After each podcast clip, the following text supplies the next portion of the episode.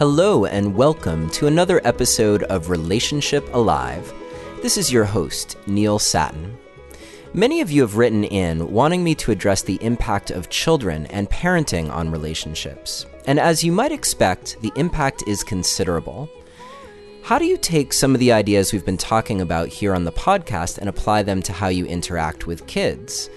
How do you get away from fear based tactics of command and control, rewards and punishment, and instead switch to a form of parenting that's trust based? Since we focus so much on conscious relationships on the show, I wanted to tackle the topic of conscious, growth oriented parenting with one of the nation's experts on the topic. Alfie Kohn is the author of 14 books on education and parenting, including Unconditional Parenting Moving from Re- Rewards and Punishment to Love and Reason, and the newly re released Myth of the Spoiled Child. He has been featured in Time magazine and on Oprah, and he challenges much of the conventional wisdom about parenting so you can find out more about Alfie Kohn at his website, alfiekohn.org, and his name is spelled A L F I E K O H N. My hope is that you'll see how this approach to parenting also has something to offer you in your relationships. Are you fostering playfulness, curiosity, cooperation, or compliance and resentment? It's going to be a jam packed episode, so Alfie Kohn, thank you so much for being here with us today on Relationship Alive. Glad to be here. Let's dive in, and if you don't mind, I'd like to start at the end. And when I say the end, I, I, guess I mean the end of your book, Unconditional Parenting, where you talk about the importance of perspective taking. And this has come up a lot in the show when we're communicating with our partners, where we want to to try and get into their into their head, into their mind, into their shoes, and as you say in your book, into their feet, and to actually see the world from their perspective to help create bridges to understanding them and hopefully to um, creating a stronger connection with your partner. And you talk about how important this is in parenting as well. Can you elaborate on that a bit? Sure. Perspective taking is a process that consists of getting out of yourself and being able to imagine how the world looks from someone else's perspective. Sometimes how it looks in the literal, spatial sense, but more importantly, how other people think and how they feel um, even if that doesn't correspond with the way we think and feel.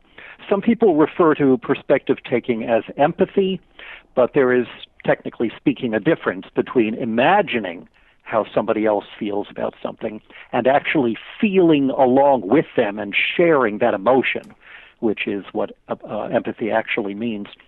So, in the last chapter of Unconditional Parenting, I talk about perspective taking with kids in two respects. First, how we can promote it in kids because it's such a key developmental characteristic that helps kids to get beyond themselves and it predicts to um, being helpful, especially when some actual empathy is there as well. And then, secondly, I talk about perspective taking as a characteristic of good parenting.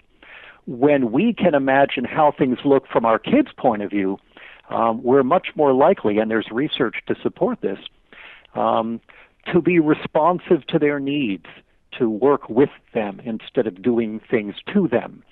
And especially for kids who are too young or mistrustful or whatever, to be able to simply explain to us how things look um, from their perspectives, it becomes even more important to sort of imaginatively get inside them and escape ourselves. Parents who do that tend to be better parents in other ways too. And this gets at the heart of what you're talking about in unconditional parenting versus conditional parenting that we need to ask this question about what do we actually want for our children and is what we're doing actually bringing about that result Yes. When I speak to groups of parents or teachers for that matter, I often begin by asking what what their long-term goals are for for their kids, their own kids in the case of parents or their students, in the case of educators. And wherever I go, I tend to get very similar kinds of answers. You know, I, I want my kid to be happy, to be ethical, to be a caring and compassionate person, also to be self reliant and uh, uh, to be a lifelong learner, curious, creative, critical thinker, that sort of thing. And so basically, what I do for a living is I say to people, You say you want this, so why are you doing that? Because most traditional practices at homes and at schools actually undermine or at best aren't relevant to the very things we say we'd like for our kids over the long haul. So, for example, if we want kids to care about others, not just themselves, uh, to be good at perspective taking, to reach out, to lend a hand when necessary, to be uh, caring human beings, the last thing we would want to do is reward or praise kids when they please us, especially when they please us for being generous. Because research finds that kids who are often rewarded or praised for meeting an adult's expectations become more self centered. Now the question is um, what do I have to do um, in the, in front of somebody with the power to reward me in order to get that pat on the head. That good job, good sharing. I really like the way you. That makes kids less concerned about the impact of their action on others. Now the question they're asking is, what do they want me to do, and what do I get for doing it? And it actually um, supports the opposite of what many of us would like. Now, the context, if you like, the foundation for thinking about this and other issues with parenting is to ask what it is kids need. And that's a very different question from the question that most parenting resources ask, which is how can I get my kids to do whatever I want them to do? To be well behaved, you know, to follow the rules, to not hit, or lie or whatever. Very different to come at it by asking, what do kids need and how can we meet those needs? And it turns out that one of the most uh, elementary needs that children have, that all of us have, is not merely to be loved, but to be loved for who we are as opposed to for what we do. So any amount of conditional love, which means love with strings attached, um, I love you, approve of you, I give you attention, acknowledgement. Um, if you, or as long as you do the following, and those conditions may vary, um, that turns out to be quite damaging psychologically speaking, because then kids grow up kind of putting conditions uh, on their own self acceptance. I'm only a good person as long as I follow the rules as long as I'm smart, funny, thin, attractive, whatever the condition is. And so, my book that does deal with issues having to do with perspective taking, um, alternatives to rewards and punishments, is grounded in this idea of asking the question in the long run, what do we want for our kids? Not just how do we get them to comply with our demands today. And what do they need?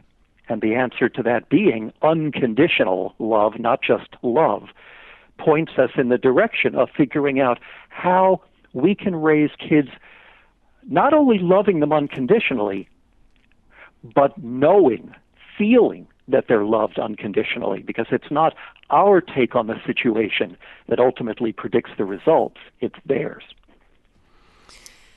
This has direct bearing on conversations that we've had earlier on the podcast. I'm thinking particularly about um, some of the attachment people that we've talked to mm-hmm. uh, Sue Johnson, Stan Tatkin, um, where in terms of our adult relationships, we are wrestling with are we are we securely attached in our partnership or are we insecurely attached?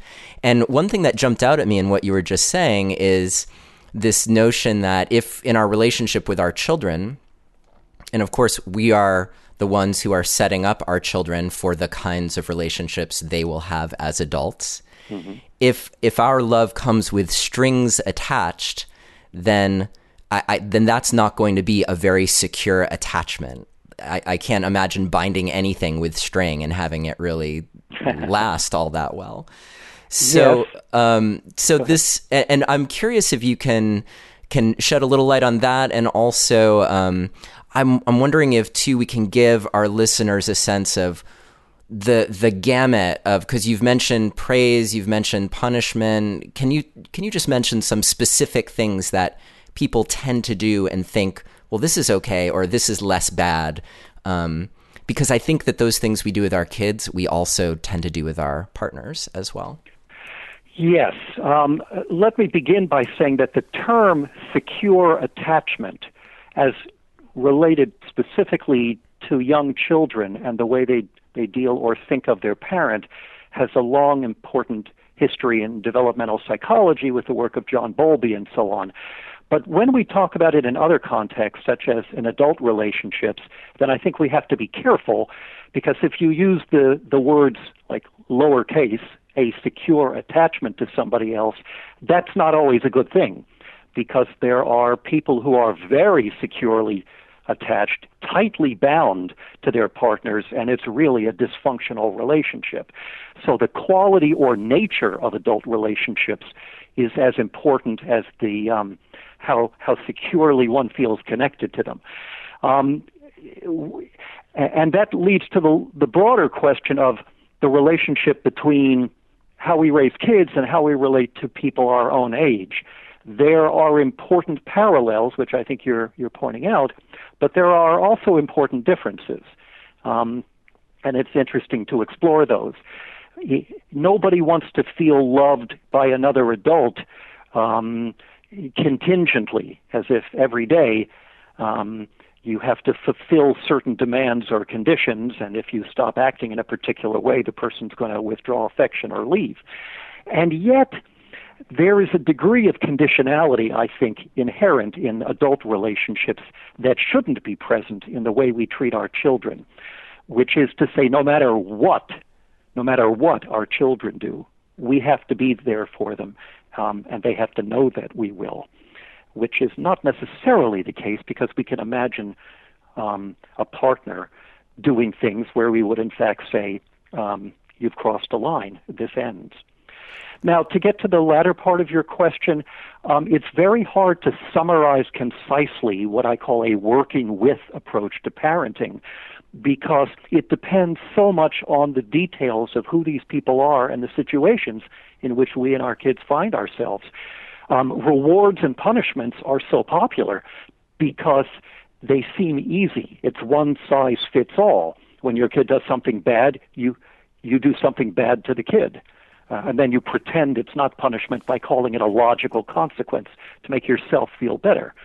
Um, or when your kid does something that pleases you, you give them a doggy biscuit of some kind. That's easy. Now I don't have to think. I can be on auto parent the alternative is not just the absence of, of bribes and threats.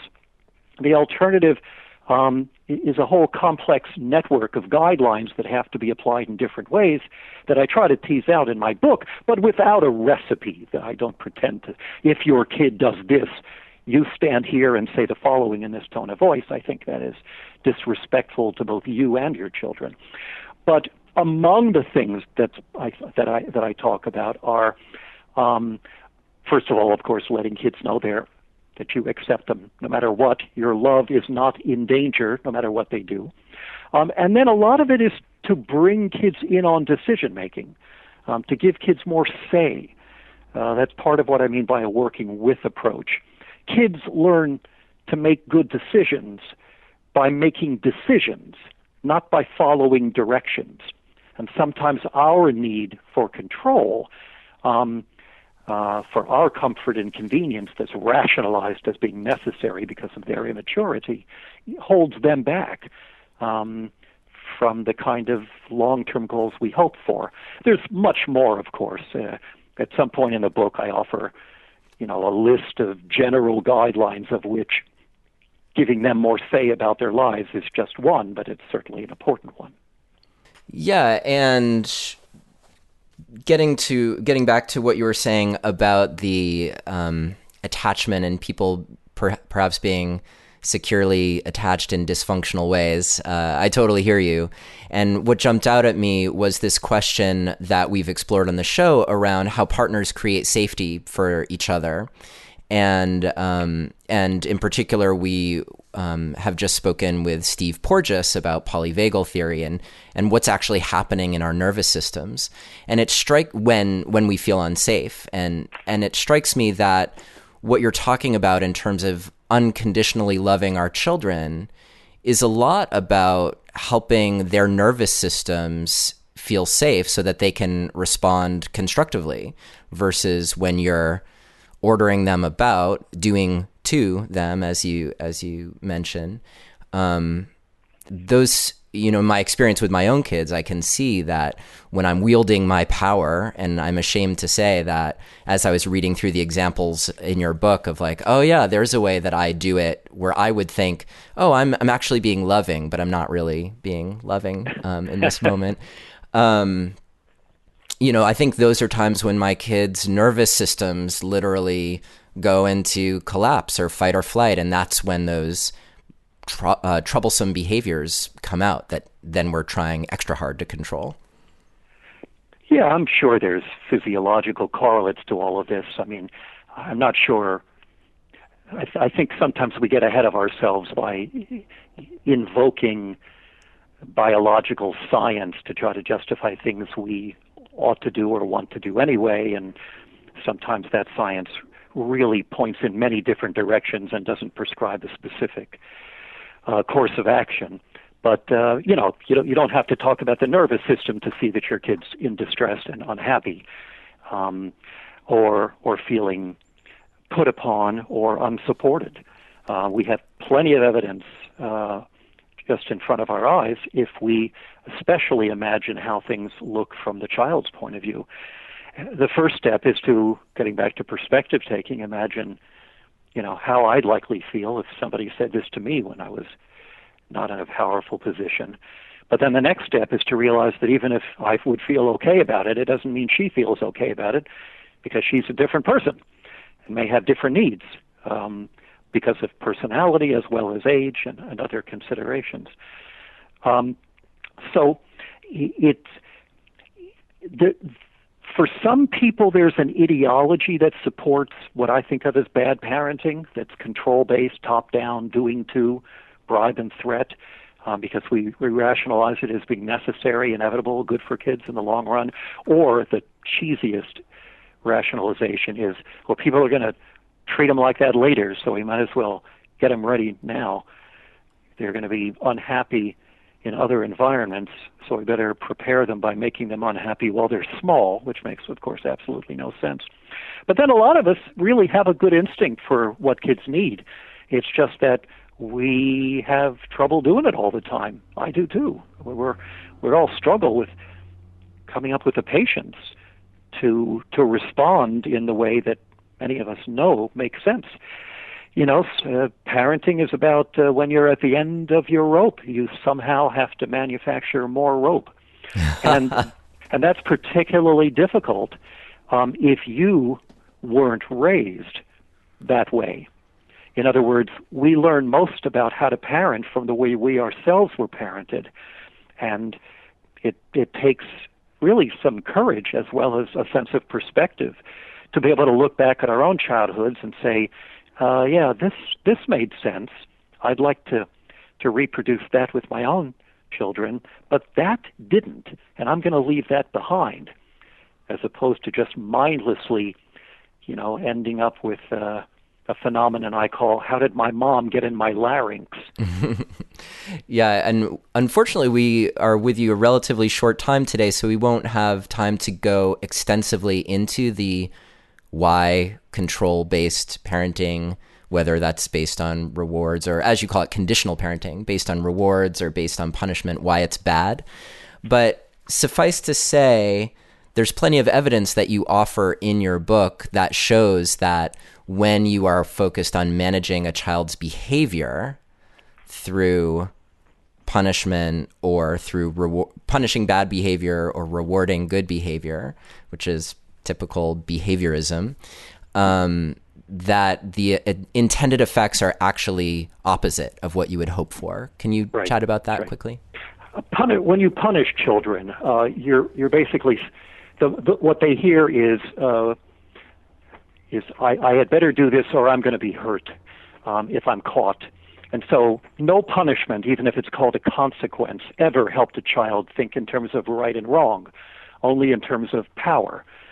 Um, and kids become more self centered when, and sometimes cleverer at evading detection when they're given some kind of punishment, including a very cruel punishment um, used with younger children, called which should be called forcible isolation when they need us most, but instead is called timeout because that sounds innocuous and makes us feel better about making them feel bad.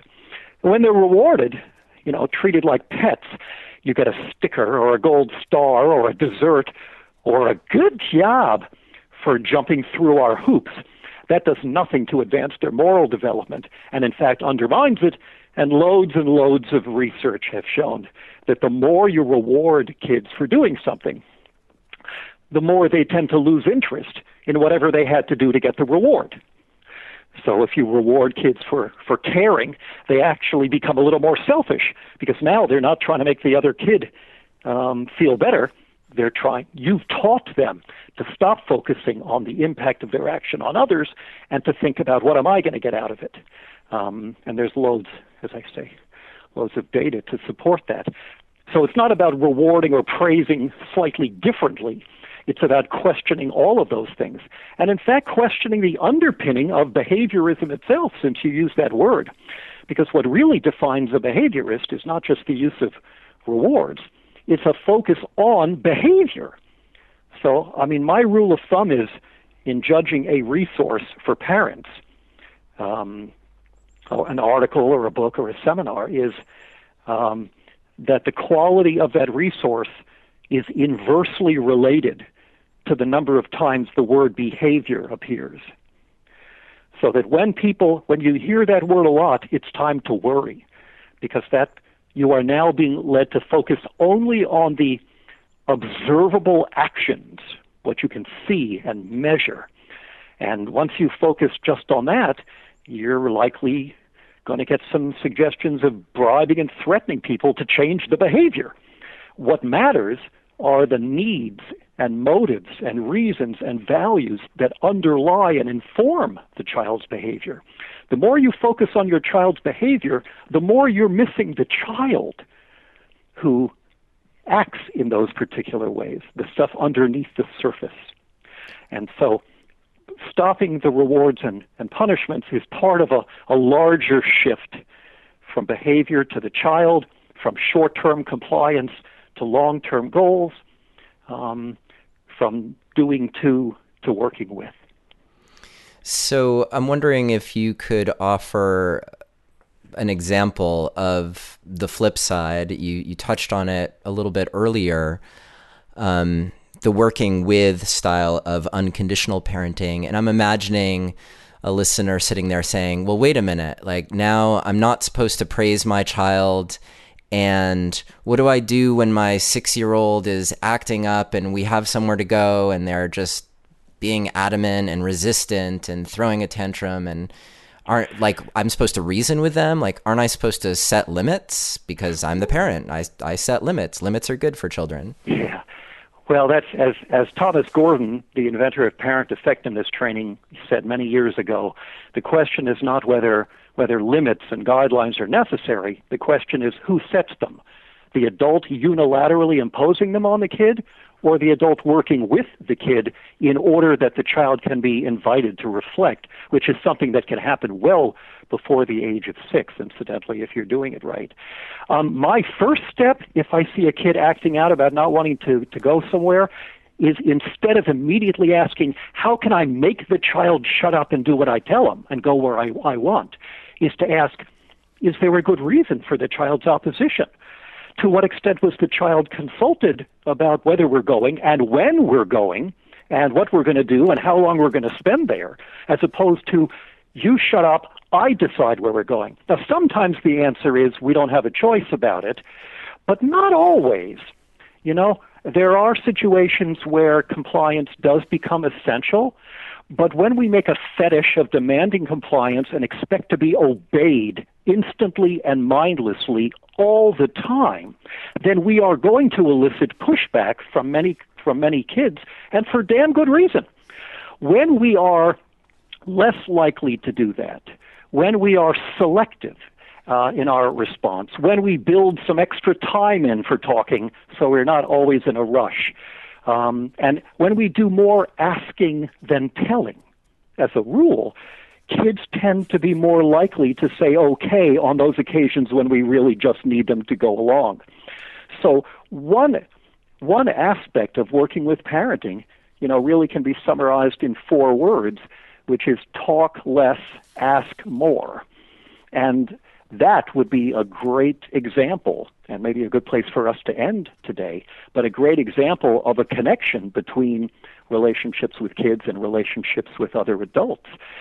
Because talk less, ask more also turns out to be a very wise bit of counsel for making us um, better friends and spouses and lovers and managers. Um, it's the tendency to want to impose our will and perspective on others that gets adult relationships into trouble a lot, as well as derailing good parenting. Yeah, I love that. And I'm wondering if you could actually maybe end with with um, an example of how you turn praise into questions that that give attention and also elicit thinking and well very very quickly i'll say first sometimes when we praise the answer is shut up. You don't need to say anything just watch. We praise more often because we need to say it than because the kid needs to hear it. Praise is not encouragement. Praise is judgment. Praise is saying you have pleased me. Um, and I'm going to give you a verbal doggy biscuit for doing that. And silence is often better than that. Um, a second response might be simply to describe what it is you see. You know, here's when you know when when my daughter was drawing when she was quite young. You know, I might say something like, "Oh, there's there's toes on those on those animals you drew." Um, I wouldn't say, "Ooh, I like how well you draw even the toes. You're so good with detail." You know, it's just sickening the way we just marinate kids in this evaluation that's completely gratuitous. But if we simply say, "Here's what I noticed," it helps pull her attention um, into what she's done, so she can reflect on what she did and why she did it, and whether she wants to do it again. So, and we might accompany that finally with a question like, how did you figure out how to draw toes? Or in a very different circumstance, why did you decide to share your brownie with Diane? Because I know you love brownies a lot. That's very different from, I like the way you're such a good sharer. You know, when you praise kids, you you make them dependent on an adult evaluation. And I know some grown-ups in our society, disproportionately women, who are still dependent on another outside powerful person um, for approval. And that's not the way I want my daughter or my son to grow up. So uh, I'm going to offer them support and guidance and unconditional acceptance. And I'm going to point things out occasionally, and I'm going to ask them questions, all of which is a way of working with them rather than giving them a patronizing pat on the head when they've jumped through my hoops. Yeah, and I like how just with just as with the um, talk less, ask more, modeling respect and the way treating your children the ma- way you would want them to treat other people, either presently or as they mature. Yeah. How that approach to how you give attention is actually modeling curiosity and engagement, which again has huge implications for the success of adult relationships as well as that yes, that's child. right. But the key here is is not to just get caught up on the script. What exactly am I supposed to say when my kid does X? That's that's a blind. Uh, that's a, a cul-de-sac, a dead end. We, it, the important stuff is the broader stuff. It's not what one says exactly. It's why we're trying to move away from not only praise and unnecessary judgment, but rewards conditional acceptance, um, doing to, and ultimately, and, this and this I think will be my, my, my, my conclusion here is that it's really about um, what we're looking for in the long run, which is which is what we started. It's not just about finding another technique that's a little. Uh, I mean, is time out better than spanking kids? Sure, and for that matter, spanking them is better than shooting them, but that's not much of an argument for spanking. The real question is not how we're going to fine tune the techniques we're using, but to ask what we're looking for as a goal. If the goal is still to control your child and get compliance, you're not really making much progress just because you're doing it with sugar coated control. Yeah, yeah. And if the goal is to control your partner, then you're going to be in a lot in a world of Same hurt thing, in your right. relationship versus right. yeah a mutual relationship well alfie kohn thank you so much for joining us today on the show um, Alfie's book, Unconditional Parenting Moving from Rewards and Punishment to Love and Reason, is available on his website and on Amazon. Um, his book, The Myth of the Spoiled Child, just came out in paperback, so you should check that out. And as I mentioned at the top of the show, you can find out more about Alfie at Alfie Kohn, and that's spelled K O H N dot org. And we will also have a link to his site as well as detailed show notes available for you at neilsattin.com slash parenting. So, Alfie, thank you so much for joining us today. I really appreciate your insight and your contribution. My pleasure. I appreciate your interest. Thank you for listening to another episode of Relationship Alive. If you like what you've heard and want to make it easier for other people to find out about us, please take a moment to subscribe to our podcast and to rate and review us on iTunes. If you have questions or comments or want to continue the conversation, you can always join our Relationship Alive community Facebook group. And for more information about today's episode, visit us online at neilsattin.com slash podcast. Or you can always text the word passion, P-A-S-S-I-O-N, to the number 33444 for more information. Finally, do you have a burning question that you're hoping we can have answered here on Relationship Alive, either for a future or past guest? Let me know and I'll see what I can do. Take care and see you next time.